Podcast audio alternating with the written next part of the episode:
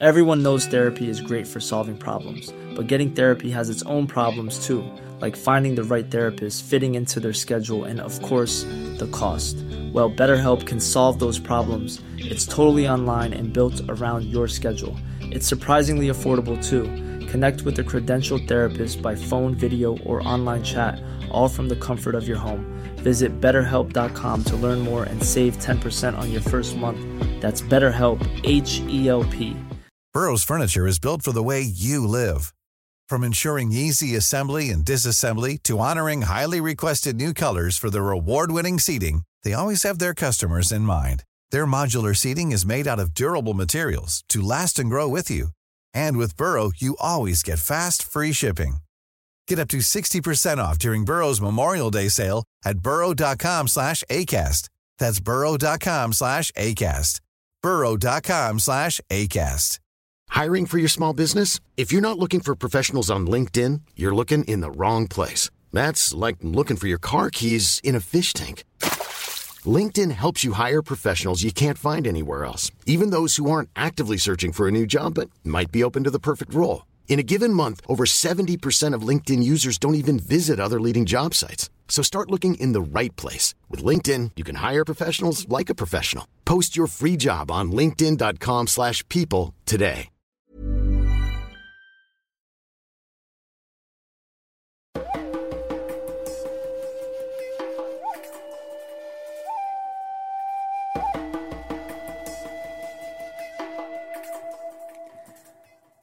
سلام.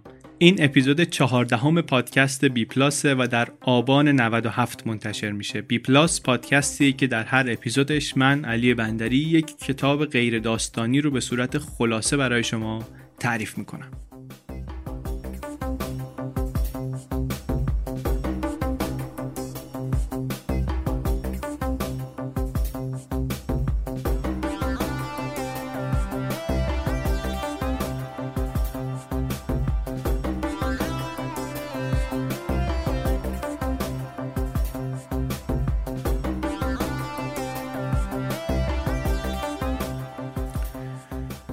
در اپیزود 14 رفتیم سراغ کتاب Factfulness نوشته آقای هانس روسلینگ و همکاران.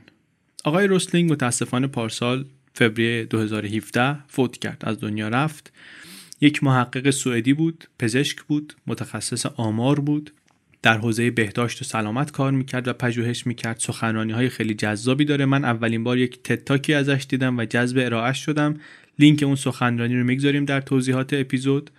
کلا هم اگر که گوگل کنید یوتیوب بگردید دنبالش چیزهای خیلی جالبی ازش می‌بینید. کتاب با عنوان کامل Factfulness 10 Reasons We're Wrong About the World and Why Things Are Better Than You Think در آوریل 2018 یعنی بعد از درگذشت آقای هانس منتشر شد. بلافاصله هم کتاب پرفروشی شد. اسم رو هم تنازانه انتخاب کرده اولا پسر آقای هانس که یکی از همکارای پدرش بود در نوشتن کتاب. در واقع دستساز کلمش. چهار بار هم به نظر می‌رسه که ترجمه شده یا داره میشه به فارسی در همین مدت کم. از جمله عنوانهایی که براش گذاشتن واقعیت. ما هم دیگه برای اینکه گیج نکنیم کسی رو عنوان جدید درست نکردیم میچسبیم به همین عنوان واقعیت. اگر بعد از شنیدن این خلاصه علاقمند شدین که کتاب رو بخونین توصیه می‌کنیم که این کار رو حتما حتما بکنین. نشون میده که من به اون هدفی که داشتم رسیدم واقعا دوست دارم تشویق کنم همه رو این کتاب رو بخونن. می‌تونید از لینکی که ما توی سایت گذاشتیم با تخفیف بخرینش چه نسخه کاغذیش رو چه نسخه الکترونیکیش رو. توضیحات بیشترش رو حالا آخر پادکست میدیم. بریم الان خلاصه رو بشنویم.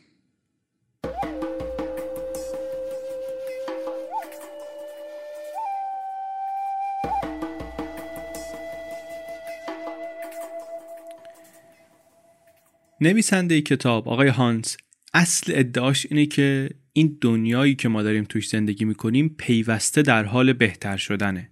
بعدم میاد دستمون رو می‌گیره میبرتمون به یک سفر زمان و مکان و نشونمون میده که اوضاع از کجا به کجا رسیده. و قشنگیش هم اینه که پشت همه ادعاهایی که می‌کنه فکت ها و داده های واقعی هستن. در اصل کتابش در کنار پیام اصلی که داره و کار اصلی که داره می‌کنه یه دعوتی هم هست به اینکه چطوری توی قضاوت هامون فکت ها رو بکنیم محور اصلی نتیجه گیری و چطور دقیق تر حرف بزنیم درست تر فکر کنیم منفی نگر نباشیم بی خودی خطای دید نداشته باشیم. از این نظرها کتابش واقعا کتاب ارزشمند و آموزنده ایه قافل گیر کننده ترین نکتش هم یا یکی از قافل گیر کننده ترین نکاتش هم اینه که ببینیم که نه تنها ما آدمای معمولی و عامی بلکه خیلی از متخصصین و کارشناسان امر هم چقدر گاهی اسیر این خطاهای منفی نگری میشن و دنیا رو خیلی بدتر از اون چیزی که هست تصور می‌کنن. دیدشون به دنیا خیلی بدتر از واقعیته. و چطور آدمایی به این باهوشی خطاهایی به این بزرگی می‌کنن؟ نویسنده دستمون رو می‌گیره میبرتمون تو مغز آدمیزاد. ببینیم که چرا و چطور سیمکشی ما اینطوری شده که با منفی فکر کردن احساس امنیت بیشتر می‌کنیم احساس آرامش می‌کنیم. با مثال نمودار شکل فکت به همون نشون میده که ما ده تا غریزه داریم که اینا باعث میشن که درکمون از دنیا کامل و درست نباشه. یکی یکی این قرائز گمراه کننده رو معرفی می‌کنه. کلی هم راهنمایی و نکته و اینها داره که یادمون میده مثلا حواسمون باشه کارایی رو که از این به بعد داریم می‌کنیم فکرایی رو که از این به بعد داریم می‌کنیم مقداری اصلاح کنیم. مغزمون رو تمرین بدیم که از یک لنز شفافتری دنیا رو ببینیم. شروع قصه هم برای خود آقای هانس اینجا بوده که میگه من دیدم دانشجوام توی کلاس دید خیلی قدیمی و منقرض شده ای دارن منقضی شده ای دارن نسبت به دنیا. هم خطاهای فکریشون زیاده هم کلا زیادی پرتن زیادی نادانن. دنیا رو مثلا دو تیکه می‌بینن خوب و بد فقیر و غنی پیشرفته و در حال پیشرفت. و از همه مهمتر و معمولتر شرق و غرب. و دو تا گروه جدا می‌بینن یعنی از هم دیگه. این تقسیم کردن دنیا به دو جهان شرق و غرب یه غریزه ای درست کرده از یه غریزه ای میاد به اسم غریزه شکاف instinct gap و بعد میگه که این راه رو باز کرده برای تحلیل های بسیار غلط و گمراه کننده. دیدم دید پرتیه دید غلطی نبوده. یه زمانی دنیا اینطوری بوده کما بیش. ولی الان دیگه اینطوری نیست. اینطوری نیست که شما بتونی راحت بگی غرب یه جایی که مدرنه و پیشروه و ثروتمنده و شرق یه جایی که قدیمی فقیر در حال توسعه است. مشکلش هم میگه اینه که شما این دید رو داشته باشی بعد به راحتی میای درباره شاخصهایی مثل امکانات درمانی، مرگومیر کودکان، سطح درآمد، اندازه خانواده، وضعیت آموزش، کیفیت آموزش.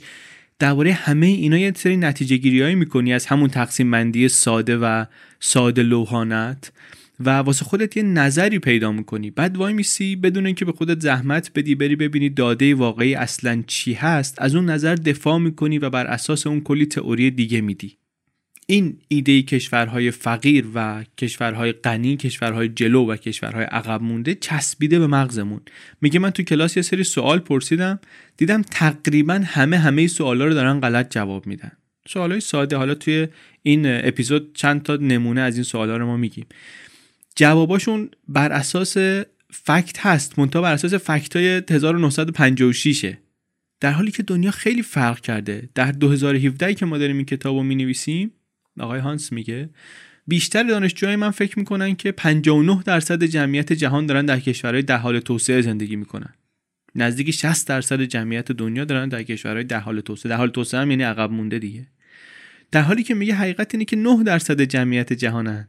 بعد این غریزه شکاف این غریزه گپ فقط تو ذهن دانش آموز و دانشجو هم نیست. معلم هم این مشکل رو داره خبرنگارم داره دکترم داره سیاستگزارم داره بانکدارم داره.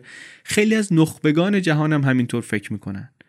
بعد ایشون میگه که این تقسیم کردن دنیا به دوتا گروه شرق و غرب عقب مونده و جلو افتاده و اینها انقدر غلطه که ما برای هر فکر تازه ای لازم داریم اول یک نظام جایگزین اون رو توسعه بدیم و بهش نگاه کنیم.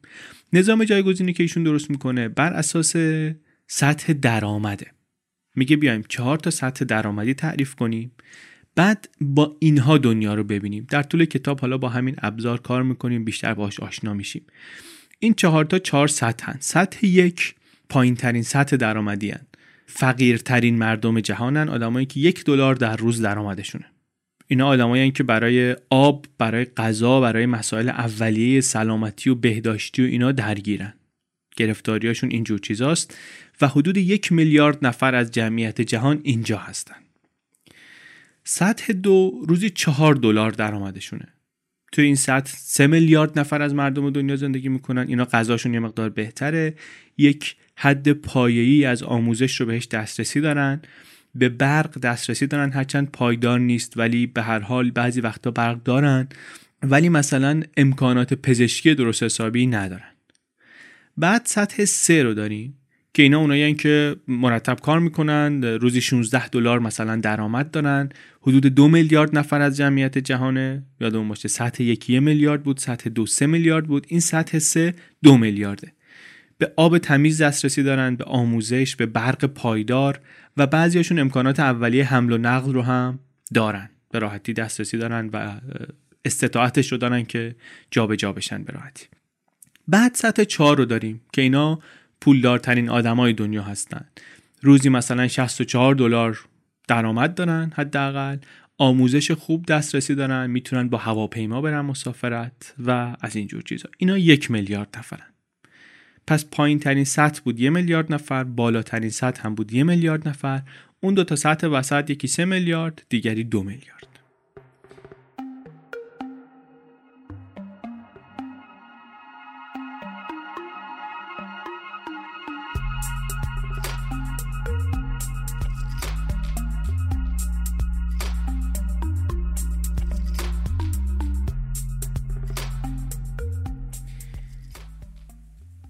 اینا رو با عکس تو کتاب نشون میده و توضیح میده که این دستبندی به همون بهتر میگه که توی دنیا چه خبره. دنیا بین فقیر و غنی تقسیم نشده.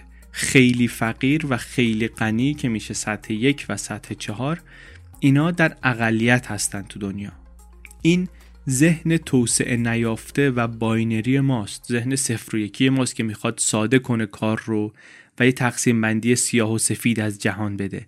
تقسیم بندی از روی سطح درآمد به پیشنهاد آقای هانس کار مفیدتریه. میگه که این مدل که framework این کتابم هست و روش جدید فکر کردن به این موضوعات باعث میشه که ما بتونیم دقیقتر و شفافتر ببینیم وضع جهان رو. مثل بازی های کامپیوتری میگه اینطوری هم هست که همه از سطح یک شروع می‌کنن بعد می‌خوام برن سطح دو سطح سه سطح چهار ولی معمولا چند نسل طول می‌کشه که یک کسی تغییر لول بده تغییر سطح بده از یه سطح درآمدی بره سطح دیگه. اما نکته مهم اینه که بدونیم که تاریخ بشر اینطوری بوده که همه از سطح یک شروع کردن. همه با هم اونجا بودیم بعد کم کم کم کم بعضیا جلو افتادن. اصلا تا 100 هزار سال کسی نمی‌رفته محل بعد. بیشتر بچه ها انقدری عمر نمی‌کردن که خودشون بچه دار بشن. تا همین 200 سال پیش 85 درصد دنیا هنوز تو همون مرحله اول بودن سطح یک بودن. تا 200 سال پیش 85 درصد دنیا خیلی فقیر بودن. امروز ولی اکثریت توی اون دو سطح وسطی هستن. بین لول دو و سه. جایی که بیشتر اروپا و آمریکای شمالی دهه 1950 بودن. میگه من اولین بار سال 1999 در یک سخنرانی در بانک جهانی گفتم که این در حال توسعه و توسعه یافته رو بریزین دور. این کار نمی‌کنه دیگه جواب نمیده. 17 سال طول کشید ولی بالاخره بانک جهانی این رو پذیرفت و این ادبیات رو عوض کرد. هرچند سازمان ملل و سازمان های وابسته بهش هنوز دارن روی همون مدل قدیمی اصرار می‌کنن و با همون کار می‌کنن. دلیل اصلیش هم میگه اینه که آدمیزاد فکرهای صفر و یکی رو دوست داره. چه توی قصه گفتن چه توی طرح مسئله چه توی سیاست سازی اون وقت نتیجهش اینه که جایی دست بندی می‌بینه جایی گروه بندی می‌کنه که در واقع مرز وجود نداره مرزا رو اشتباه می‌ذاره. دسته ها رو اشتباه تعریف می‌کنه. این شکاف چیزی هم هست که رسانه هم دوستش داره چون قصه رو اینطوری میشه راحت تر تعریف کرد. سیاست مدارم دوستش داره به خاطر اینکه اینطوری میشه روی این شکاف سوار شد و رأی جمع کرد محبوبیت گرفت یا یه اجندایی رو پیش برد. قصه نویس هم دوستش داره و دوست داشتن این آدما همه از یه جنسه چون اون تنش رو توی این شکاف بهتر و بیشتر میشه. هم نشون داد هم ازش استفاده کرد. برای همینه که این داستان هی بیشتر و بیشتر ترویج میشه. با این نمودارها یه کار درخشانی می‌کنه. توی همون فصل اول کتاب یه نمودار داره مثلا میاد نمره ریاضی مردا رو با زنا مقایسه می‌کنه. یک شکاف بزرگ می‌بینی. می‌بینی که خب آقا مردا مثلا نمره ریاضیشون اون بالاست با یک شکافی زنا نمره ریاضیشون نمودارش این پایینه. قشنگ معلوم یه گپی هست. به راحتی میشه نتیجه گرفت که مردا در ریاضیات خب بهترن از زنها. واقعا نتیجه گیری راحتیه بر اساس اون نمودار. بعد میاد همین نمودار رو یه طور دیگری نشون میده. همون دیتا ها رو همون اطلاعات رو طور دیگری نشون میده. اولا میگه بیاین از شر بلیهی به اسم میانگینگیری که خیلی وقتا گمراهمون می‌کنه نجات پیدا کنیم. اینو بندازیم دور. نمودار جدید اولا اسکیلش یه مقدار عوض میشه. اینو باید حتما خودتون ببینید که قشنگ متوجه بشین. اسکیل رو که عوض می‌کنه این گپی که توی نمودار اول خیلی بزرگ بود اینجا خیلی کوچیکتر به نظر می‌رسه. و می‌بینیم که اتفاقا همپوشانی خیلی بیشتر از این فاصله است. نزدیکی خیلی بیشتر از این فاصله است. بعدم وقتی که اون میانگینگیری رو می‌ذاری کنار این دوتا رو میای روی یک نمودار توضیحش رو نشون میدی می‌بینی که اتفاقا اینطوریه که برای بیشتر زنها یک مردی هست که مثلا دو قلوشونه میشه گفت. به اساس نمره ریاضی باهاشون برابر کاملا. یعنی به که میانگین رو نگاه کنیم بیا کل داده ها رو بریزیم بعد ببینیم که خب حالا مثلا همه زنا کجای نمودار میشن همه مردا کجا میشن. میگه اینطوری که نگاه می‌کنیم اگر اکستریم ها رو بذاریم کنار موارد افراطی رو بذاریم کنار واقعیت اینه که بیشتر اتفاقا وسط محور میفتن دیگه. بیشتر داده ها اون وسط ها هستن. و اون وسط ها توضیح اتفاقا خیلی همپوشانی داره بین مردها و زنها. در مطلقا منفی و در مطلقا مثبته که یه خورده اختلاف به وجود آمده. که حالا این اختلاف ها میشه دونه دونه بحث کرد که هر کدومش از کجاست هر کدومش از کجا نیست. ولی اون نموداری که بیشتر ترویج میشه و بیشتر نشون داده میشه و استفاده میشه اون نمودار اولی است. fact همون fact داده همون داده است.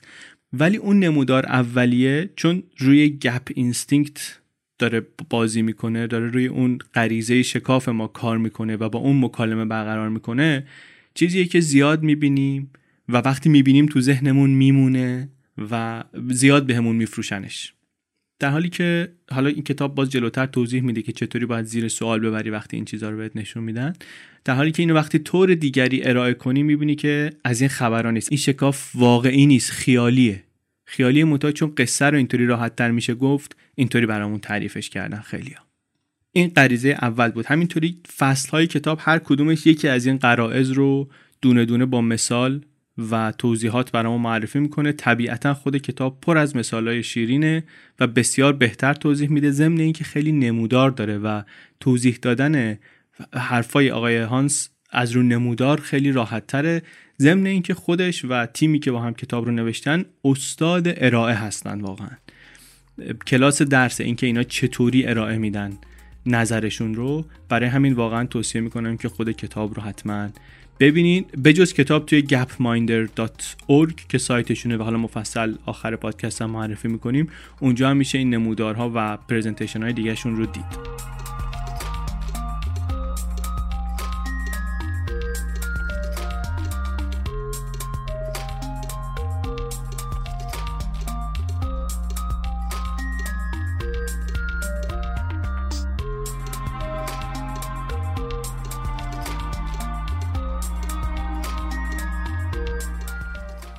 بریم سراغ غریزه مشکل ساز بعدی غریزه منفی نگری نگاتیویتی اینستینکت میگه که چیزی که ما خیلی مصرف می‌کنیم اخباره.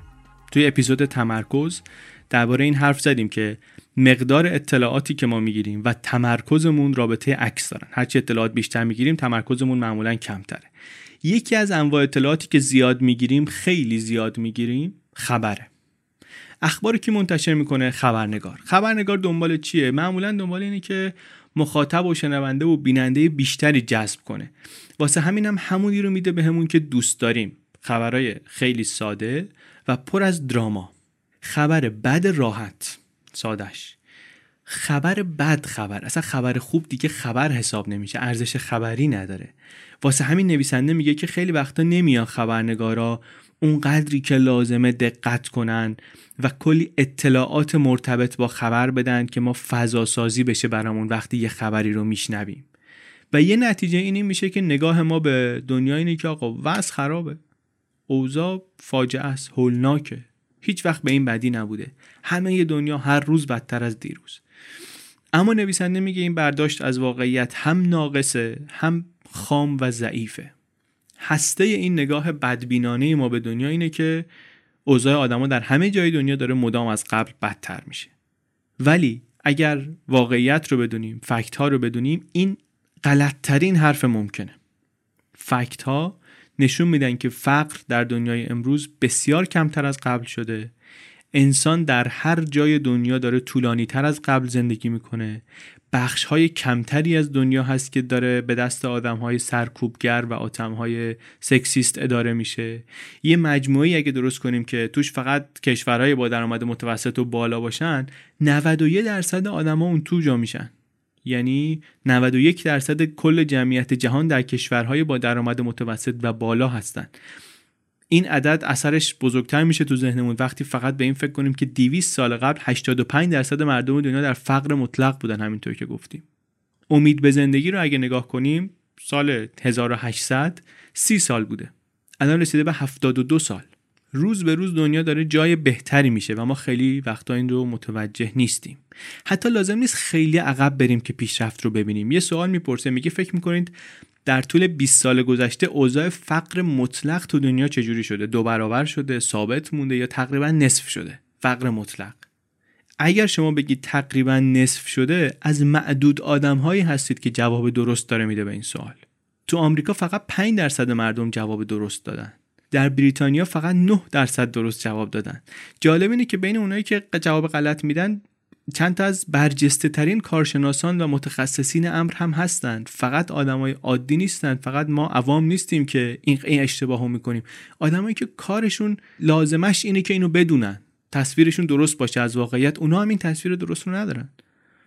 این رو که فقط تعداد کمی از مردم درک درستی از جهان دارن نویسنده ربط میده به غریزه طبیعی ما و چیزی که بهش میگه mega misconception ها تصورهای غلط ابر تصورهای غلط.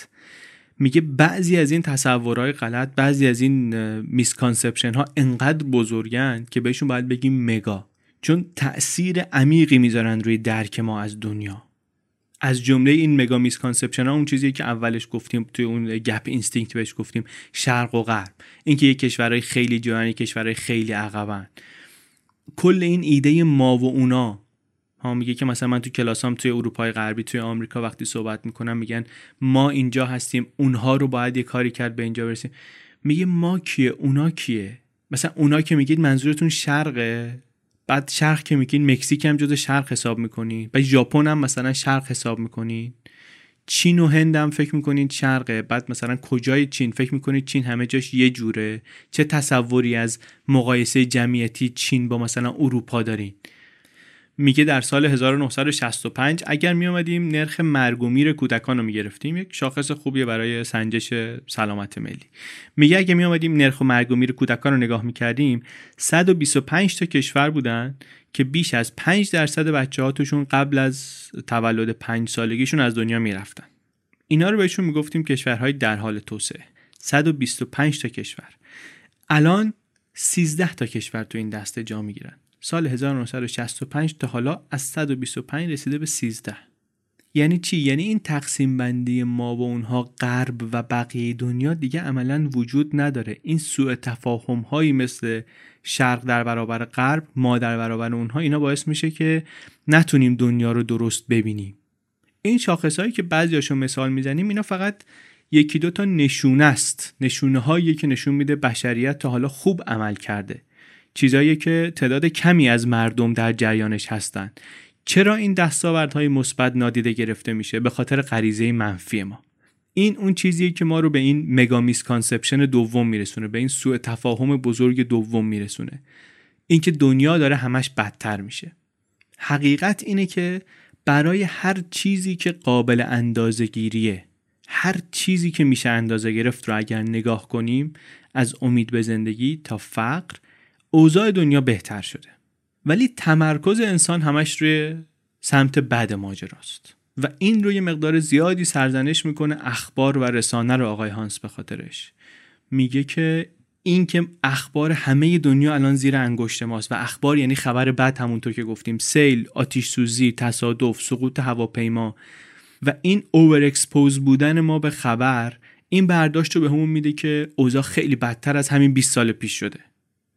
ولی باید یادمون باشه که به ازای هر مرگی که در اثر سیل یا زلزله می‌خونیم خبرش رو خیلی هستن که نجات پیدا کردن و گزارش نمیشن. در واقع از صدقه سر پیشرفت در مواد ساختمانسازی از صدقه سر پیشرفت در پایین اومدن هزینه ساختن خونه های امتر جوامع کم درآمد الان بسیار ایمنتر از قبل هست خونه هاشون نرخ مرگ و میر در اثر بلایای طبیعی 25 درصد یا یک چهارم نرخشه در 100 سال گذشته. یه چیزی من اینجای خوندم تو این کتاب نبود. می‌گفت که هر روز می‌تونن تو اخبار بگن امروز فلان قد میلیون نفر از مرگ نجات پیدا کردن و دروغ نگفته باشن. بگن خب بر اثر پیشرفت های بشری در مثلا چند سال گذشته امروز انقدر نفر آدم که می‌تونستن بمیرن نمردن. ولی این با ذات خبر گفتن یه مقداری منافات داره. این غریزه منفی ما که توی اخبار میریم سیرش می‌کنیم این باعث دردسره. تمرکز رسانه روی خبر بد خیلی بیشتر از اونی که فکر می‌کنیم روی دید ما به دنیا اثر می‌ذاره. و حالا تازه ما فقط داریم اینجا باز این تیکه خارج از کتابه. فقط ما داریم اینجا درباره دیدمون به دنیا صحبت می‌کنیم. اینکه دید بد ما به دنیا چه اثری بعدا روی عمل کرد و زندگی ما داره بماند که اون چیزی که هر کسی باید واسه خودش فکر کنه دیگه. برگردیم به کتاب.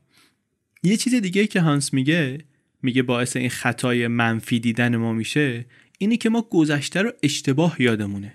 خوب اگر به این دقت کنیم می‌بینیم که خیلی ها این گرفتاری رو دارن که آقا گذشته چه خوب بود چه دورانی بود دهه شست عجب صفایی بود. انگار همه چی اون روزا بهتر از امروز بود. این غلطه. در بیشتر موارد گذشته از امروز بدتر بود. تمام.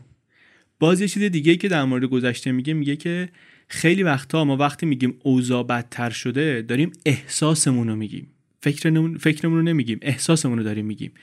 میگه این که من میگم پیشرفت کردیم دارم نمیگم همه چی آرومه نمی‌دونم من چقدر خوشبختم. از این حرفا نیست. میگه من بدم میاد بهم به میگن تو اپتیمیستیک هستی خوشبینی. خوشبینی وقتی که میگن یعنی که تو پپه ای تو ساده لوحی. میگه من این نیستم. میگه من پاسیبلیستم یه اصطلاحی از خودش در آورده. میگه من نه بیدلیل امیدوار میشم نه بیدلیل میترسم. به پیشرفت نگاه می‌کنم به گذشته نگاه می‌کنم و این به من این پیام رو میده که پیشرفت در آینده هم ممکنه. این نگاه سازنده به دنیا این نگاه مفیدیه. علکی خوشی نیست. اینکه فکر کنی هیچ چی داره بهتر نمیشه یعنی هیچ کدوم از کارهایی که تا حالا کردیم نتیجه مثبتی نداده. زیادن این آدما که امیدشون رو به بشریت از دست دادن به همین خاطر و همین آدما رو رادیکال می‌کنه همین آدما رو تندرو می‌کنه و حلشون میده که کارایی بکنن که سریع بخوام به نتیجه برسن. در حالی که اگر دقیق نگاه کنن می‌بینن که آقا همین راهی که تا حالا آمدیم هم دستاورد داشته ها. همین راهی که آمدیم هم پیشرفت کردیم توش ها. پس اگه همین رو ادامه بدیم یه خورده بهتر اینجا یه خورده بهتر اونجا پیشرفت خواهیم کرد. اینکه شما فکر کنی اوضاع خیلی خرابه خیلی وقتا منجر میشه به اینکه پس بزنیم زیر همه چی دیگه.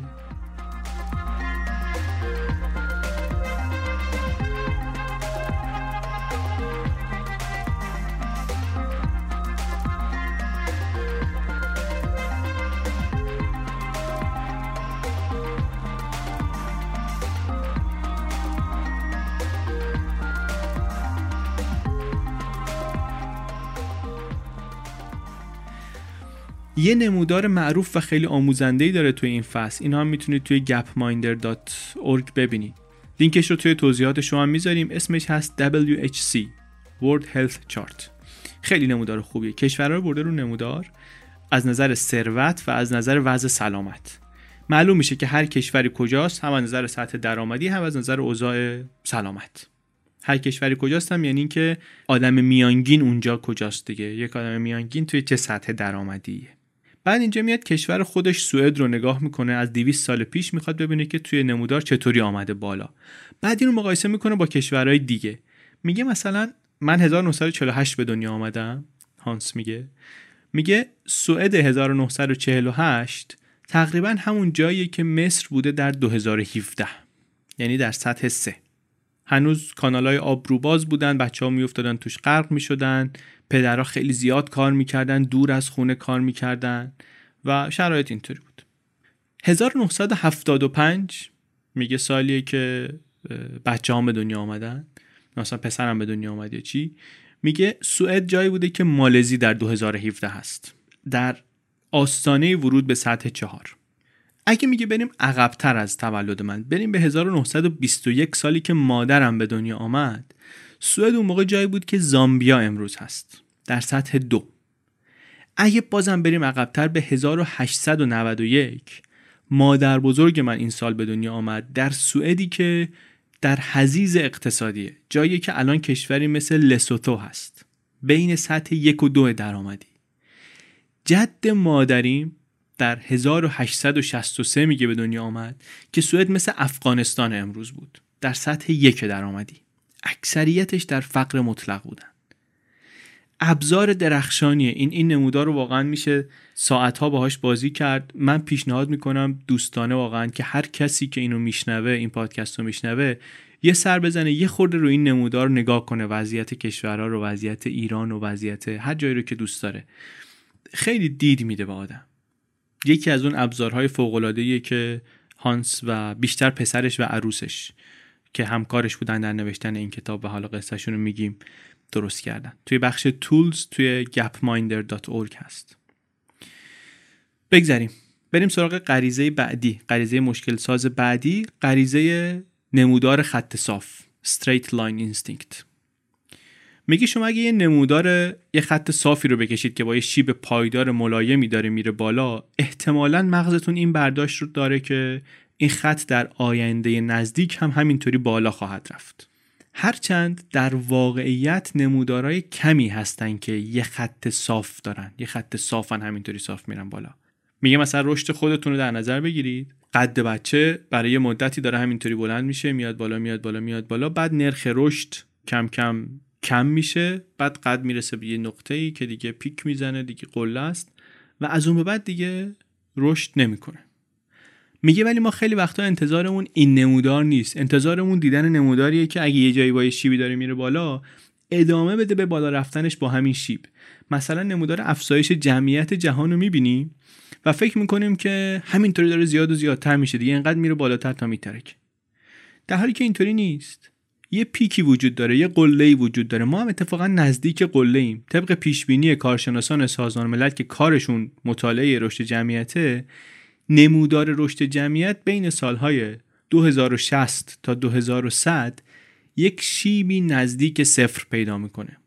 دلیل اصلیش هم اینه که حداقل دلیلی که آقای هانس میگه اینه که به خاطر کم شدن فقر تمایل آدما به بچه داشتن کمتر میشه.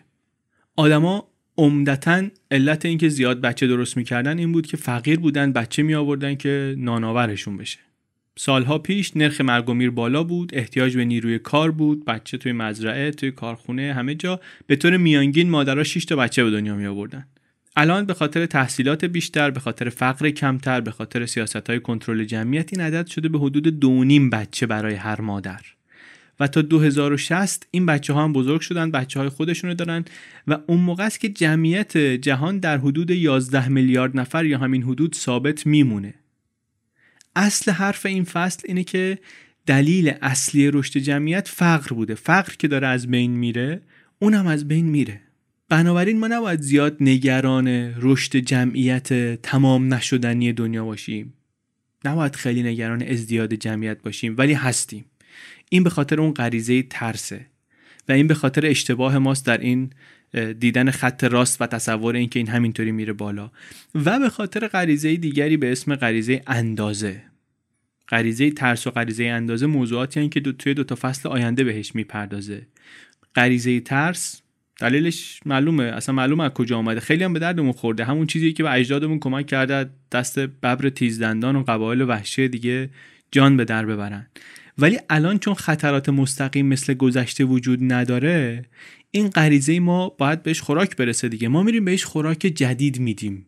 تغذیهش می‌کنیم با چیزایی که واقعا نباید باعث ترسمون بشه. نگران میشیم برای تهدیداتی که در واقع وجود خارجی ندارن. آتیش سوزی، تروریسم، سیل، طوفان اینا رو ما داریم بیش از حدی که لازمه بهش توجه می‌کنیم. به خاطر غریزه ترس. تو اخبار می‌بینیم یه جایی اون ور دنیا آتیش گرفته ما میترسیم. ما میترسیم. دلیلی بر ترس نداریم که.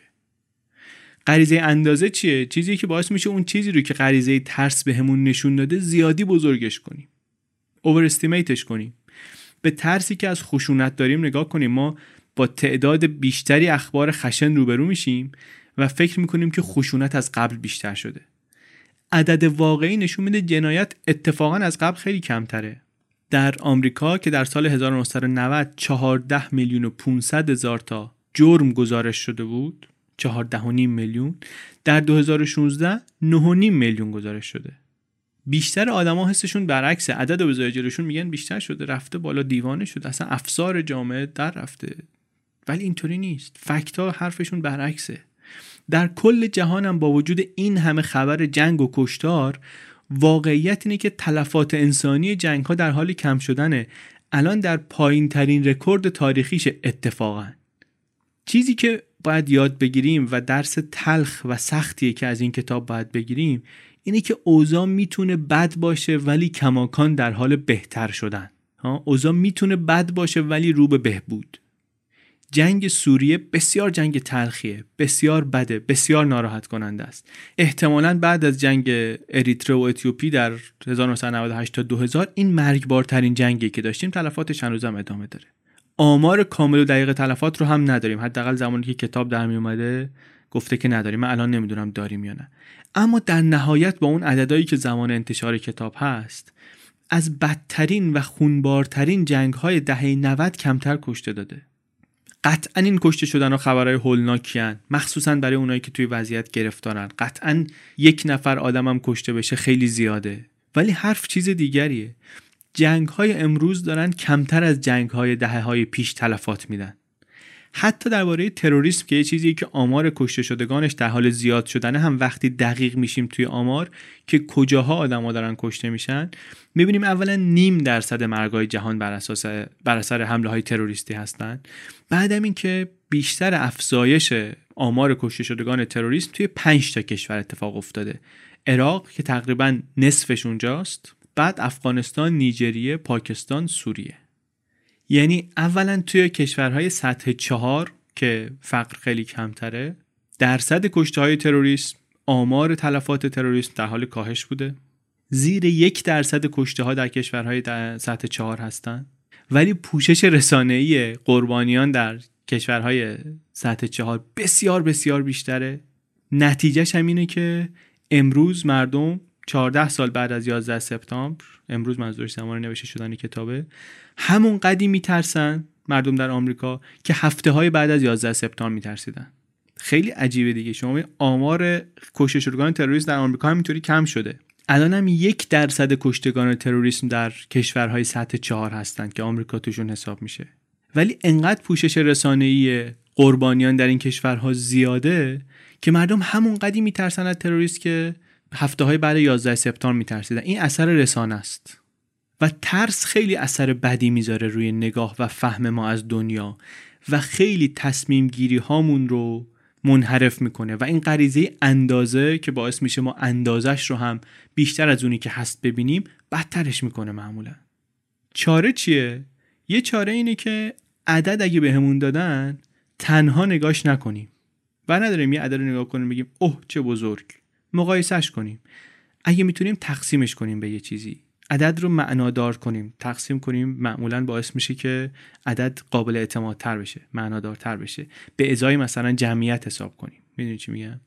یا مثلا یه پیشنهاد دیگه اینه که یه لیست بلند بالا از اعداد اگر که گرفتیم بریم سراغ اون چند تا عدد بزرگی که قسمت اصلیش رو می‌سازن. احتمال اینکه اینایی که 80 درصد ماجرا هستن از توشون بشه نتیجه خوبی گرفت یا اگه غلطی می‌خوای پیدا کنی توی اونا غلطی پیدا کنی خیلی بیشتره. اون 20 درصد دیگه ای که پرتن اکستریم ها هستن اینا رو اولش بهش توجه هم نکردی نکردی. راهنمایی خیلی خوبی داره برای اینکه با عدد چطوری برخورد کنیم. فریفته عدد نشیم فریفته اندازه های عددا نشیم. مهمترینش برای من این بود که آره ریت مهمتر از عدد مهمتر از مقداره. عدد رو به ازای نفر حساب کنیم. تقسیم کردن به چیزی معمولا راه خوبیه برای اینکه عدد رو معنی دارتر کنیم. کتاب پر از این راهنمایی است واقعا دیگه من تکرار نکنم. این از اون کتاباییه که من خیلی دوست دارم که بتونم قانع کنم شنونده های پادکست رو که خودش رو بخونن و ببیننش.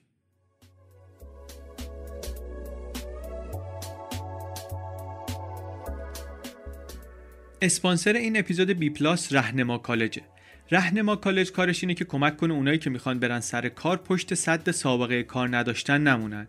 اگه می‌خواین مثلا برنامه نویسی کنین طراحی UI UX کنین یا کار digital marketing کنین رهنما کالج یه سری دوره داره برای شما که توش هم درسای فنی یاد می‌گیرین هم مهارتهایی رو که تو دانشگاه یاد آدم نمیدن ولی سر کار باید بلد باشیم. مثل چطوری feedback بدیم چطوری گوش بدیم به همکارمون چطوری تو تیم کار کنیم از اینا. دورهاشون رو هم کم کم قرار بیشتر کنن گسترده تر کنن محدود به این رشته های فنی نمونن. کاملا هم رایگانه مجانی. تعهدی هم نمیده کارآموز که بعدش حتما واسه شرکت رهنما کار کنه. البته سعی می‌کنن کارآموزها و کارفرماهای خوب رو به هم معرفی کنن. برای اطلاعات بیشتر و ثبت نام کردن در دوره ها سایت رهنما کالج رو ببینید. لینک اینستاگرامشون رو هم می‌گذاریم در توضیحات پادکست.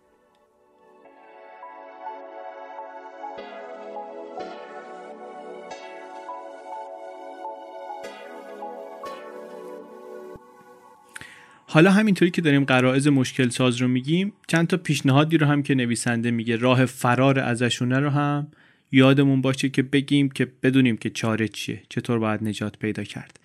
یکیش اینه که میگه اطلاعات درست رو باید جمع کنین. بعد اطلاعات رو باید تو بستر مناسب بذارین تو کانتکست باید ببینین. اگه شما یه جایی بخونین مثلا که چهار میلیون نوزاد در سال گذشته مردن ممکنه واکنش اولیتون این باشه که چهار میلیون نوزاد پس دنیا چه کار داره می‌کنه؟ دیگه از این بدتر نمیشه. اندازه عدد ممکنه که ما رو ببره به اینجا که فکر کنیم که عجب زمانه بدی. قطعا زمانه بدیه که توش چهار میلیون نوزاد میمیرن ولی می‌تونه چیزها بد باشه ولی در حال بهبود. اگه به عقب برگردیم بریم به 1950 می‌بینیم که اون موقع 14 میلیون و 400 هزار نوزاد میمردن. الان شده 4 میلیون. این اون وقت درک دقیق تری از زمان و وضعیت جهان بهمون میده. اعداد و بدبختی ها رو در context واقعی خودشون نگاه کنیم در زمینه نگاه کنیم که بفهمیم کجای کاریم. سالی 10 تا میلیون مرگ و میر نوزاد کم کردن ظرف مثلا 70 سال دستاورد بزرگی حواسمون بهش باشه. از این مهمتر حواسمون به تعمیم دادنهای بیفایده باشه. این ما رو می‌بره به غریزه مشکل ساز بعدی generalize کردن تعمیم دادن. اینم یه آفتی که نویسنده قشنگ بهش پرداخته. میگه که بله بعضی از تعمیم ها کمک می‌کنن به ما. مثلا میگیم غذای ژاپنی با غذای انگلیسی کلا فرق داره. یه تعمیم دیگه یه جنرالایز کردنیه که اتفاقا کار غلطی هم نیست. درسته. بدون دستبندی ها اصلا نمیشه خیلی وقتا کارو پیش برد. ولی بسیاری از این تعمیم ها مخصوصا اونهایشون که به نجات به جنسیت به فرهنگ ربط دارن دید ما رو محدود می‌کنن. نمی‌ذارن درست دنیا رو ببینیم. چون فکر می‌کنیم همه یکی هن دیگه. همه شبیه همن دیگه. بعد بر اساس این دید غلط تصمیم گیری می‌کنیم. یه سوال دیگه. چند درصد بچه های یه ساله در دنیا واکسن می‌زنن؟ 20 درصد 50 درصد یا 80 درصد؟ درستش 80 درصده. 80 درصد بچه ها در دنیا واکسن می‌زنن. نزدیک به همه بچه های دنیا یک حداقلی از مراقبت سلامتی رو دارن. فقط دو نسل قبل این کار غیر ممکن بود. تصورش هم غیر ممکن بود. نه تنها این آمار خیلی خیره کننده است بلکه یک تعمیم بزرگی رو نقض می‌کنه. میگه این که بگن آقا در آفریقای کشورهای انقدر بدبختن توی خاورمیانه انقدر مفلوکن یه جاهایی که هیچ وقت امکانات دادن به این بچه ها اصلا امکان پذیر نخواهد شد. هیچ وقت دارو به اینا نخواهد رسید. این کشورها تا ابد در فقر و بیماری میمونن. یه پیشنهاد راهگشایی که داره نویسنده میگه بیا به جای اینکه بیاین کشورها رو ملت‌ها رو قبیله قبیله با هم مقایسه کنی یا بر اساس مذهب مقایسه کنی یا فرهنگی دستبندی کنی بیا همه چی رو ببر روی اون سطح درآمد. به جای اینکه بگی کشورهای مسلمان اینطور آسیایی ها اونطور آفریقا اینطور بگو آقا کشوری که درآمدش از یک حد حداقل درآمدی بالاتره این خیلی زود می‌بینه که آموزشش پیشرفت می‌کنه سلامتش پیشرفت می‌کنه. زیر ساخت های اولیش زیر ساخت های ابتداییش پیشرفت می‌کنه. اوور جنرالایز کردن تعمیم دادن های زیادی باعث میشه که به خطا خیال کنیم بعضی از چیزها ناگزیرن. اول این اپیزود گفتیم شکاف باعث میشه ما اینجور اونجور کنیم. بگیم ما اینجوریم اونا اونجورن. ما اینطور اونا اونطور. این تعمیم دادن باعث میشه که همه اونا رو بکنیم مثل هم. فکر کنیم ما اینطوریم اونا هم همه مثل هم دیگه. آسیایی هم اینطوری دیگه. چین ژاپن کره هم اینطوری چین ژاپن کره رو با هم کردی یه کاسه. فهمیدی اصلا چی کار کردی؟ یکی از راه های خوب برای رها شدن از این تعمیم دادن ها سفره. دست اول دیدن بقیه فرهنگ است. این کمک می‌کنه به چند وجهی دیدن. که بسیار چیز مهمیه. یک وجهی دیدن یک غریزه ای که بعدا میریم سراغش. یک مانعیه برای دید و درک دقیق از دنیا داشتن. پرسپکتیو های مختلف لازمه.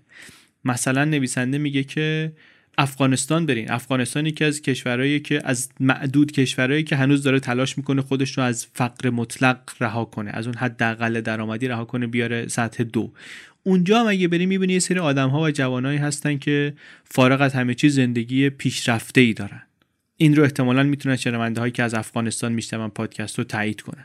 من خودم نرفتم ولی از همین دریچه کوچک رسانه‌ای که می‌بینم می‌بینم حرف پرتی نیست حرف درستیه. به کره جنوبی دهه هفتاد اگر سفر می‌کردیم یک ملت رو می‌دیدیم که به سرعت دارن یک کشوری رو از درآمد حداقلی میارن به یک کشوری با درآمد متوسط. حالا جالب اینه که در شرایط دیکتاتوری نظامی هم دارن این کارو می‌کنن. این یه حقیقتیه که نشون میده که کوته بینانه است که فکر کنیم فقط یک کشور تحت دموکراسی می‌تونه به اقتصاد سالم برسه. اصلا همچی چیزی نیست. واقعیت اتفاقا اینه که از 10 تا کشوری که سریعترین رشد اقتصادی رو داشتن در 2016 نه تاشون کشورهای خیلی دموکراتیکی نیستن. فکر نکنیم که فقط دموکراسی که منجر میشه به رشد اقتصادی شرایط واقعی اقتصادی دنیا اتفاقا خلافشون نشون میده. سفر کردن کمک می‌کنه که از دست این کلیشه ها نجات پیدا کنیم و از نزدیک ببینیم بهتر بفهمیم دنیا واقعا چطوریه. این هم دیدمون رو درست کنه هم تحلیلمون و هم تصمیم گیریامونو اگه آدمای تصمیم گیری هستیم. حالا البته سفر واقعا کار هر کسی نیست دیگه. گرونه.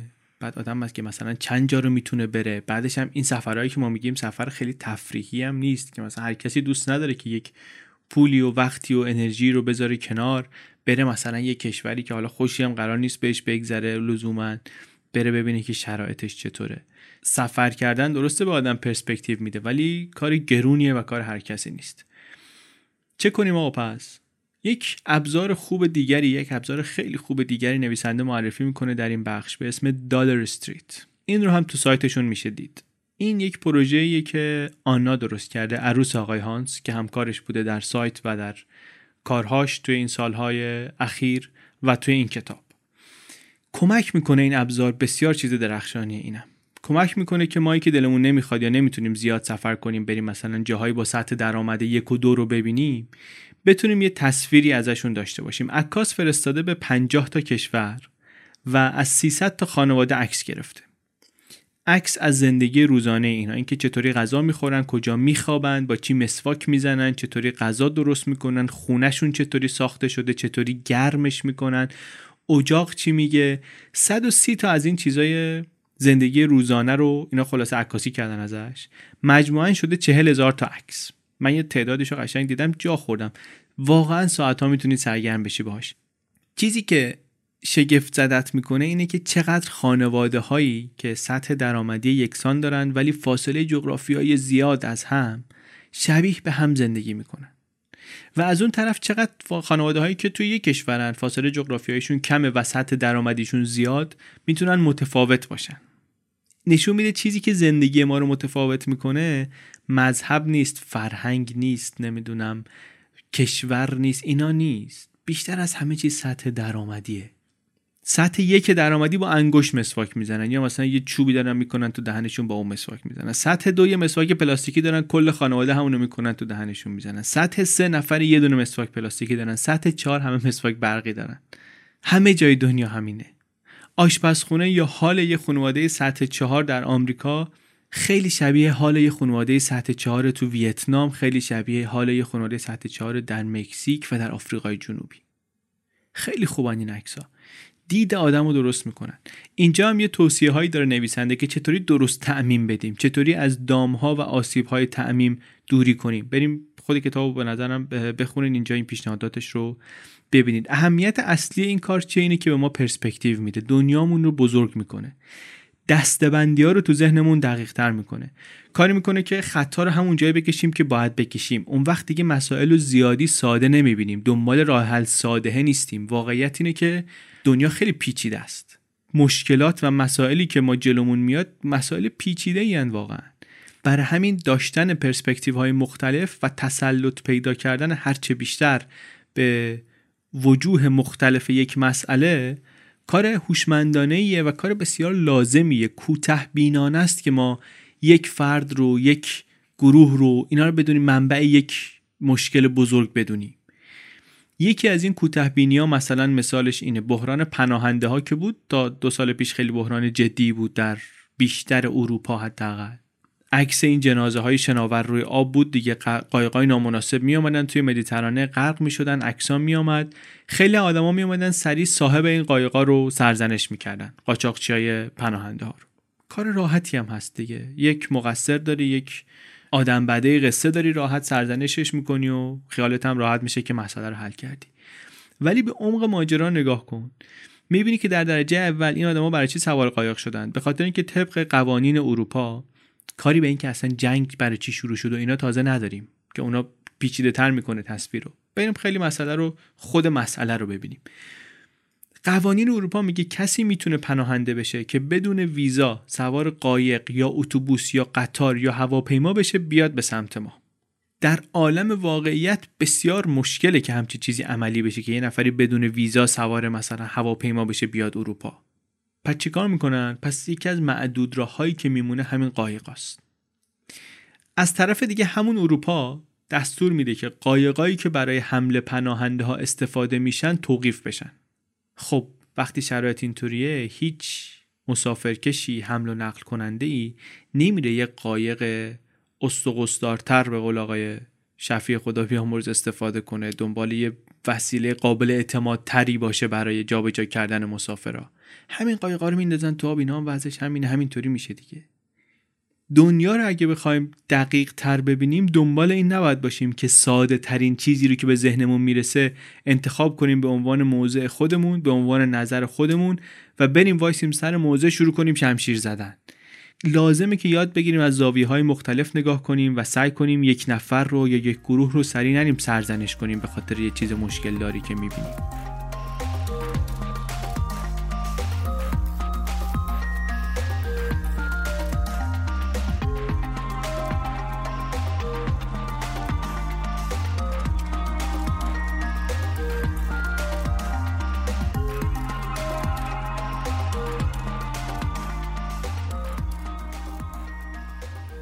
یک غریزه مشکل ساز دیگه غریزه سرنوشت. آقا پیشونی نوشت این ممالک فقر و فلاکت. اونی که بدبخته به یک دلیلی فقیر و بدبخته و همینطور هم میمونه. تا هست همین باشد و تا بود همین بود. این اون چیزیه که از این غریزه سرنوشت میاد.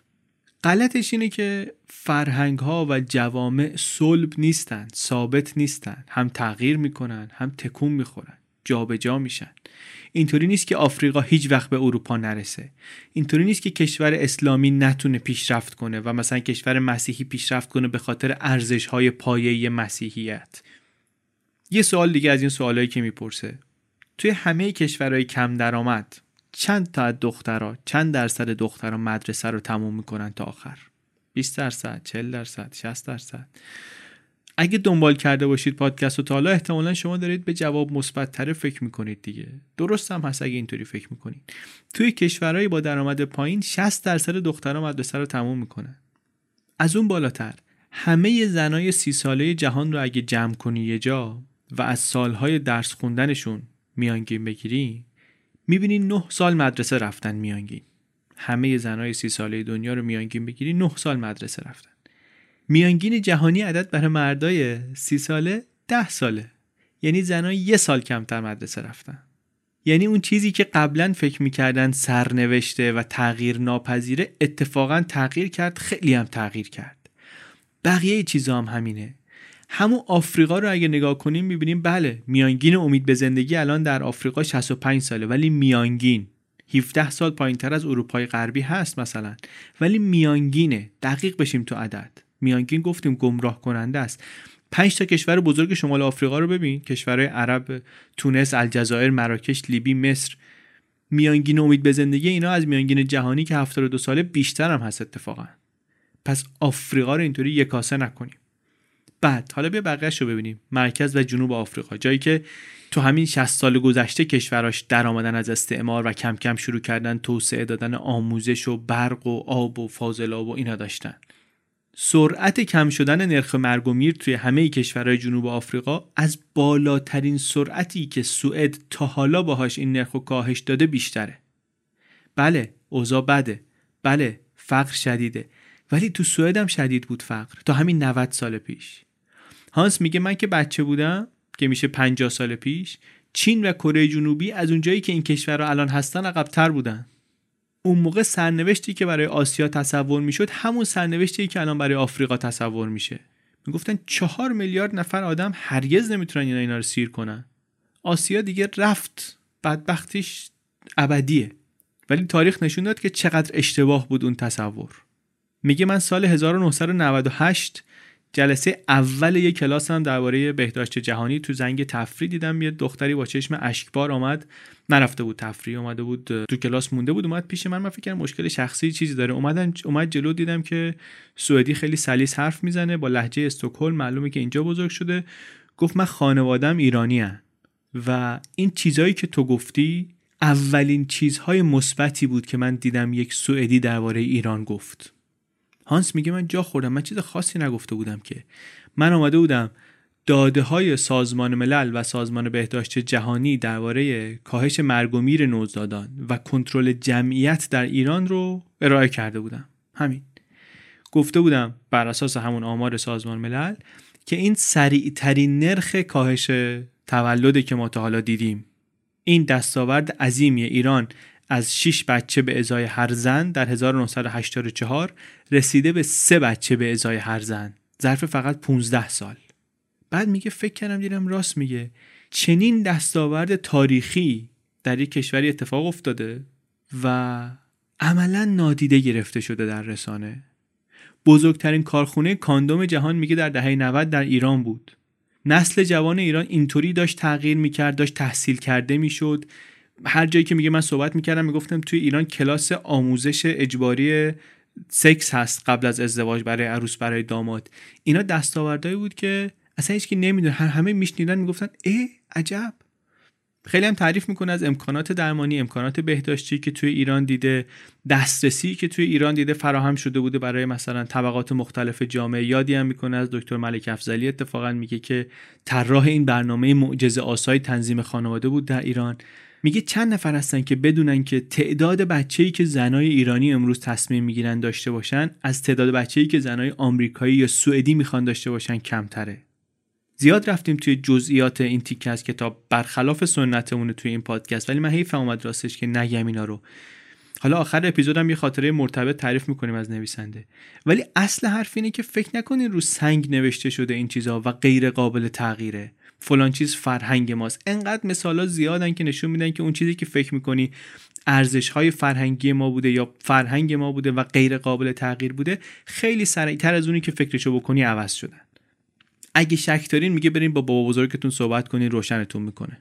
بهتون میگه اوضاع چند سال پیش چطور بود وقتی که اون بچه بود چطور بود الان چطور. اون موقع می‌فهمید که چیزایی که فکر می‌کردید فرهنگیه و غیر قابل تغییر چقدر تونستن تغییر کنن در طول زندگی یه نفر آدم. غریزه سرنوشت یکی از خطرناکترین است یه غریزه مشکل ساز دیگه که اینم خیلی جدی مشکلش به نظر بنده. غریزه یک جانب نگریه. یه کوچیکی لمسش کردیم این رو. single perspective instinct از یه زاویه دیدن چیزا. میگه اینکه با کمک چیزی که رسانه ها بهمون میدن یک دیدگاهی از دنیا واسه خودمون درست کنیم و بچسبیم به همون. مثل اینه که شما بخوای منو بشناسی یا دیدی از من داشته باشی فقط با کمک یک عکسی که از پام داری. عکس پامو بهت نشون بدن و با این بخوای منو بشناسی. این مثل اینه که بخوای با رسانه دنیا رو بشناسی. ممکنه دروغ نگه عکس بهت. رسانه ممکنه دروغ بهت نگه. ممکنه حقیقت باشه و جز حقیقت نباشه. ولی تمام حقیقت نیست. چاره چیه؟ چاره مقاومت در برابر پذیرفتن توضیحات زیادی ساده است. اونایی که مشکل رو می‌خوان خلاصه کنن در یه چیز خطرناکن. آقا ریشه همه مشکلات ما نابرابریه. آقا ریشه همه مشکلات ما دخالت دولت در بازار. هر کی اومد سعی کرد زیادی ساده کنه مسئله رو همه چی رو تقلیل بده به یه مشکل. وقتی می‌خواد راه حل بگه بگه این کار اون کار بکن مسئله حل میشه. به این شک کنین. هر ایده خودتون دارین و خیلی هم بهش مطمئنین اینو تستش کنین مدام. ببینین کجاش آب میده. مدام با اطلاعات جدید ارزیابیش کنین ببینین همونطوری که قبلا فکر می‌کردی هنوز چفت و بستش سر جاش هست یا نه. حرف آدمایی که مخالفن با ایده شما رو به صورت مرتب و دقیق بشنوین. اینطوری ممکنه بگین که وقت نمیشه ما درباره همه چی به نظر برسیم به قول علما. خود خب نرسی. درباره چند تا موضوع کم تعداد نظر خوب و پخته داشته باشیم بهتره یا درباره همه چی نظرات محکم داشته باشیم ولی معذرت می‌خوام بنجولی با کی مشورت کنیم از کی ایده بگیریم؟ از کارشناسان امر ایده بگیریم. میگه بله خوبه فکر فکر خوبیه. ولی حواسمون باشه که اینا محدودیت هایی دارن. کارشناس اسمش روشه کارشناس یه زمین است. تو یه زمین متخصصه. اتفاقا میگه تو سوالایی که من پرسیدم اتفاقا نمره متخصصین امر در جواب سوالایی که تخصص خودشون نبود به بدی بقیه بود. حواسمون باشه به محدودیت تخصص متخصصا حواسمون باشه به محدودیت ابزارهای تحلیل حواسمون باشه که ایده های ساده راه حلای ساده اینا معمولا خطرناکن. تاریخ پر از آدمایی که با ایده های ساده و راه حلای ساده و حلال همه مشکلات آمدن و فاجعه به بار آوردن. پر تاریخ ما پر تاریخ بقیه دنیا هم پره.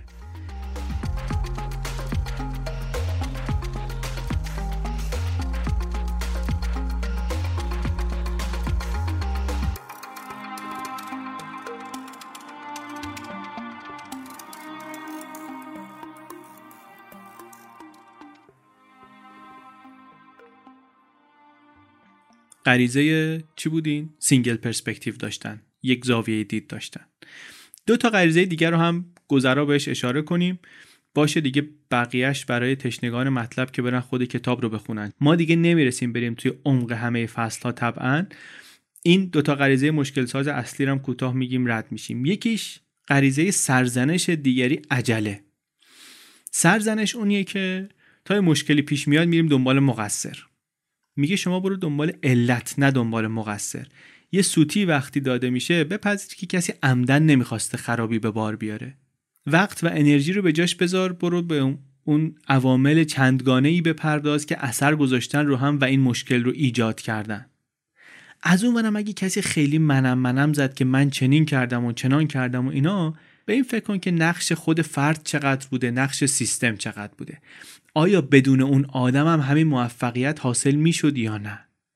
حواسمون به دستاوردهای سیستم هم باشه به جای قهرمان پروری. اینم باز چیزی که توی بررسی تاریخ خیلی کمکمون می‌کنه. ما مقهور این نشیم که آقا آدمی این کارا رو کرد. خیلی وقتا نقش سیستم رو دست کم می‌گیریم.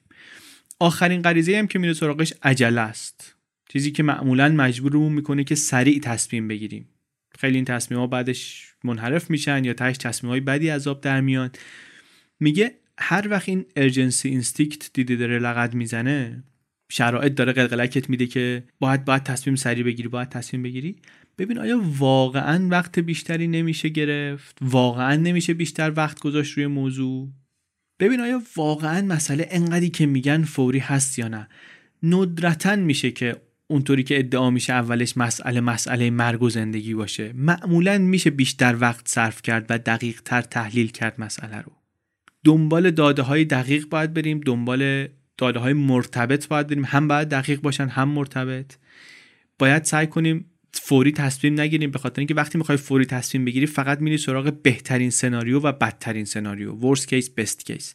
در حالی که یه طیفی هست از خروجی های ممکن همه رو باید بهش نگاه کنیم. همیشه باید حواسمون به اثرات جانبی عوارض جانبی کارامون هم باشه. مخصوصا کارهایی که عاجل انجام میدیم خیلی وقتا حواسمون نیست که چه اثرات جانبی می‌تونن داشته باشن. مهم اینه که همه این جوانب رو همه خروجی ها رو و همه عوارض اصلی و جانبی رو ببینیم و در نظر بگیریم. کلا هم حرف کتاب اینه دیگه اینه که نگاهمون به جهان باید بر اساس فکت ها باشه بر اساس واقعیت باشه داده های واقعی باشه. بعضی وقتا میگه آدم ها از روی خوشنیتی میان اقراق می‌کنن آب و تاب میدن در منفی نشون دادن بدی ها چون فکر می‌کنن که با بزرگ کردن مثلا آمار مشکلات توجه بیشتری میشه جلب کرد و اینطوری مسئله رو راحت تر میشه حل کرد. این ضررش در دراز مدت بیشتره چون شما داری احترام واقعیت رو کم می‌کنی. باید در همه شعونات زندگیمون در آموزش در تجارت در خبرنگاری احترام بذاریم به واقعیت و به دقیق بودن. همیشه باید حواسمون بهش باشه. معلما میگه همیشه باید مطمئن باشن اطلاعاتی که میدن به روزه. بخش بزرگی از این نگاه غرب و بقیه دنیایی که ما داریم آقای هانس میگه از این اطلاعات قدیمی و تاریخ مصرف گذشته میان. خبرنگارا هم مثل بقیه ممکنه که با این برداشت های غلط با این قرائز خطاسازی که گفتیم مسیر رو اشتباه برند و ما هم بکشن به مسیر اشتباه. ما هرچند امیدواریم که همیشه گزارش هایی که از اوضاع میدن صادقانه باشه ولی همیشه لازمه که منابع دیگر رو چک کنیم همیشه لازمه که از وجه های مختلف نگاه کنیم همیشه لازمه بسترسازی کنیم برای اطلاعاتی که می‌گیریم از رسانه. تا یه چیزی رو یه جای خوندیم باور نکنیم. حالا ایشون داره درباره خبرنگار واقعی و رسانه درست درمون و اینا حرف می‌زنه. میگه چیزی که شنیدیم رو باید زاویه دیگر و منبع دیگر رو چک کنیم. برای مایی که ممکنه تکیهمون به رسانه های بی سر و صاحب تلگرامی و اینا باشه این مسئله خیلی مهمترم هست. رعایتش خیلی ضروری ترم هست. از تصمیم های سریع از اقراق دوری باید بکنیم. بچسبیم به فکت بچسبیم به واقعیت. چه در آموزش چه در خبرنگاری چه در تجارت چه در حرفای روزمره که می‌زنیم.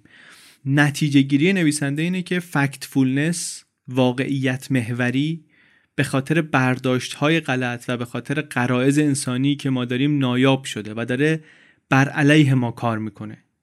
اوضاع در زمان کمی به طرز حیرت انگیزی بهتر شده ولی تعداد زیادی از مردم فکر می‌کنن اوضاع داره همینطوری بدتر میشه.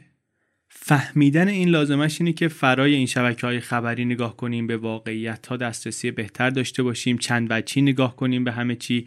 این مثل جی پی اس کمکمون می‌کنه راهمون رو توی دنیا بهتر و دقیقتر پیدا کنیم. و از اون مهمتر احتمالا از اون مهمتر اینه که fact based بودن بر اساس واقعیت فکر و عمل کردن ناامیدی کمتری و استرس کمتری درست می‌کنه برای ما. و کمکمون می‌کنه ببینیم دنیا به اون بدی که فکر می‌کنیم نیست. و این که داره بهتر میشه. و ما هم می‌تونیم تو بهتر بودنش یه سهمی داشته باشیم یه هولی بدیم. این مهمتره به نظر من مهمتر از اون, اون اصلاح دید به خودی خود. یه پندی هم داره نویسنده درباره اینکه به بچه ها چی یاد بدیم. خیلی من دوست دارم. این یکی دو, دو صفحه است توی آخر کتاب نمیشه اینجا همشو گفت.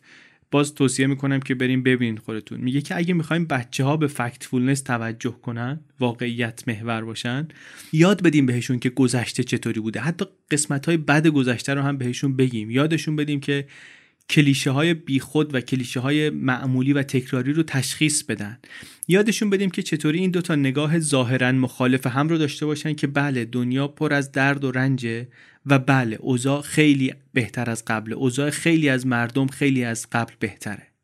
یادشون بدیم که کلیشه های مذهبی و فرهنگی بیمعنی هن. مسلمان ها اینطور مسیحی اونطور عرب اینطور مکزیکی اونطور حرف بیخوده. یادشون بدیم که خبرهایی که با احساساتشون می‌خوان بازی کنن و تشخیص بدن.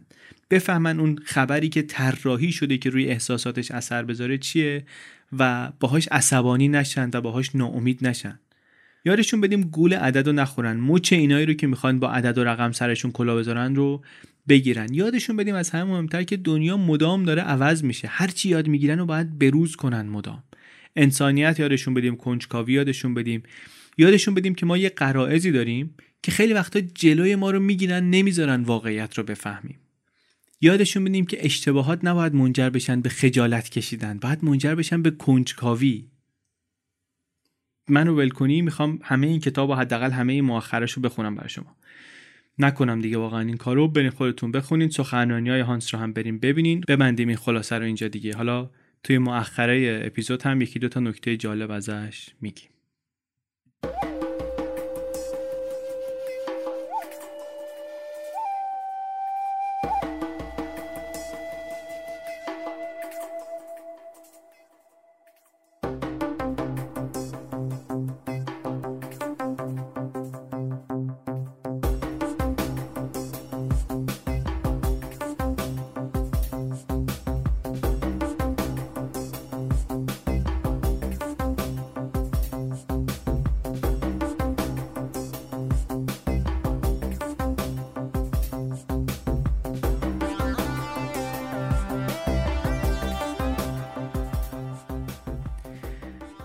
چیزی که شنیدین اپیزود چهاردهم پادکست بی پلاس بود. این اپیزود بی پلاس رو من علی بندری به کمک فاطمه فخاریان و امید صدیق فر درست کردیم. آقای هانس روسلینگ نویسنده این کتاب آدم بسیار فعالی بود. اول پادکست گفتم من خودم از یه TED talk ی شناختمش چند سال پیش و تا پارسال که خیلی ناگهانی خبر مرگش آمد دنبالش می‌کردم با شوق. این کتاب رو سالها بود روش کار می‌کرد با پسرش و عروسش که بیشتر تصویرسازی ها و visualization ها و presentation ها خودش میگه کار اونهاست. کار کرده روش توی گپ مایندر هم همکارش بودن gapminder.org سایتیه که کارای هانس و این تیم روش هست نمودارهایی که توی این اپیزود دربارش حرف زدیم اونجا هست و نمودارهای دیگه و ابزارهای دیگری که اینها توسعه دادن. قصه جالبی هم داشت. سال 2016 بهش گفتن یهو که سرطان پیشرفته پانکراس داره. دو سه ماه تا یک سال بیشتر وقت نداره. اینم یهو همه درس و سخنرانی و مصاحبه و برنامه و همه چی رو کنسل می‌کنه. میگه این کتاب رو بیاین تمومش کنیم. خیلی هم سخت بوده. اون تیز و بزی قبل رو پسرش میگه دیگه نداشت توی یه سال آخر. ولی کار کردن با هم. به همون سبکی که توی سالهای قبل کار می‌کردن. بحث بحث بحث بحث روی تک تک چیزها و اینکه چطور ارائه بدیم چیزها رو با هم بحث کردن. نتیجهش هم درخشانه واقعا. یکی از آخرین چیزهایی که نوشته ایمیلیه که هانس به ناشرش زده که آره کار ما روی کتاب تمامه و چیزی نوشتیم که خوندنش لذت بخشه و کمک می‌کنه که خواننده هر جای دنیا که باشه دنیا رو بهتر بفهمه. این پسر و عروسش همونایی هم هستن که متن سخنرانی های تدش رو هم با هم می نوشتن با هم طراحیشون می‌کردن با هم کارگردانیشون می‌کردن. و این اولا و آنا خودشون میگن که زنده نموند هانس متاسفانه که بره دور دنیا و کتابش رو تبلیغ کنه. کاری که احتمالا خیلی هم خوب از پسش برمی اومد و اینطوری می‌تونست کتاب رو به دست آدمای دیگری برسونه. ولی امیدواریم که شما این کارو بکنید من اینو به خودم گرفتم. راستش چند سال این آدم رو دنبال کرده بودم. بسیار بسیار چیز ازش یاد گرفتم. و حالا هم امیدوارم که اینطوری کمک کنم کتابش بهتر خونده بشه بیشتر شنیده بشه. و از اون مهمتر این که حرفش ایدهش و پیامش واقعا بهتر و بیشتر دریافت بشه. رو خود من خیلی موثر بوده و امیدوارم که روی خیلی های دیگه هم همینطور باشه. من چند وقت پیش یه توییت کردم گفتم معادل پیشنهاد بدین برای عنوان فارسی کتاب. چند تا پیشنهاد خیلی خوب آمد اما وسطش یکی یه خاطره خوبی هم گفت. گفت که یه بار اتفاقی توی یه ونی در یه همایشی من کنار این آقای هانس نشستم و اون زمان نمیشناختمش. خودش رو معرفی کرد سر صحبت رو باز کرد. گفت که من به ایران سفر کردم و گفت که فکر می‌کنم که نسل جوان آینده بهتری برای ایران می‌سازن. اوضاع ایران بهتر از این خواهد شد. این دوستمون میگه که خیلی واضح بود که از من امیدوارتره. من بعدا که کتاب خوندم فهمیدم چرا امیدوارتره. این امیدواری در, در نگاهشه. ضمن که امیدواری بیخود نیست. امیدواری پوچ نیست. ولی از نگاهش میاد. و چه نگاه خوبی هم هست. کاش که همه داشته باشیم. شما الان می‌تونید ترجمه فارسی بعضی از کتابایی که توی پادکست ازشون حرف زدیم رو از طریق سایت ما bpluspodcast.com با تخفیف بخرین. اگه دارین می‌خرین یادتون نره که بعضیاشون کد تخفیف داره. کد تخفیف بی پلاس بعضیا با لینکی که برید خودش تخفیفش اعمال میشه ولی بعضی رو باید کدش رو وارد کنید. کنارش نوشتیم تو سایت خودمون که کدوم چه جوریه. یه صفحه داریم الان لینک ها رو همه رو جمع کردیم. یه جا همین کتاب واقعیت هم اونجا هست. کتاب تمرکز هست کتاب استثنایی ها هست کتاب چرا ملت ها شکست می‌خورن هست. یک ترجمه دیگر از اون صلحی که همه صلح ها رو برباد داد هست کتاب قوی سیاه هست. بعضیش الکترونیکی بعضی کاغذی بعضی صوتی. می‌تونید اونجا بخرید کتاب ها رو. از سایت نشر نوین که این کتاب واقعیت رو بهش لینک دادیم اگر خرید کنید بجز این کتاب بقیه کتاب ها رو هم با کد تخفیف بی پلاس می‌تونید با تخفیف 20 درصد بخرید. موقعی که شما این اپیزود رو گوش می‌کنید ممکنه با دیگرانی هم به توافق رسیده باشیم لینک های دیگری همونجا اضافه کرده باشیم. بهتر اینه که سایت رو چک کنید و هر کتابی رو که می‌خواین ببین اگه اونجا هست از اون طریق بخرین دیگه. این کار یک حمایتی از بی پلاس هم هست. راه دیگر پشتیبانی از بی پلاس هم اینه که باز برید توی سایت ما bpluspodcast.com صفحه پشتیبانی. از اونجا می‌تونید با 16 دلار اگر که خارج از ایرانید یا با 48 هزار تومن اگر که ایران هستین پشتیبان کل فصل اول پادکست بی پلاس بشین. ممنونیم از همه پشتیبان های مادی و معنوی پادکست از رهنما کالج اسپانسر این اپیزود از حسین نجفی سازنده موزیک intro و از مهران بلحسنی طراح پوسترها و وبسایت پادکست بی پلاس. بی پلاس پادکستی از چنل بی پادکست.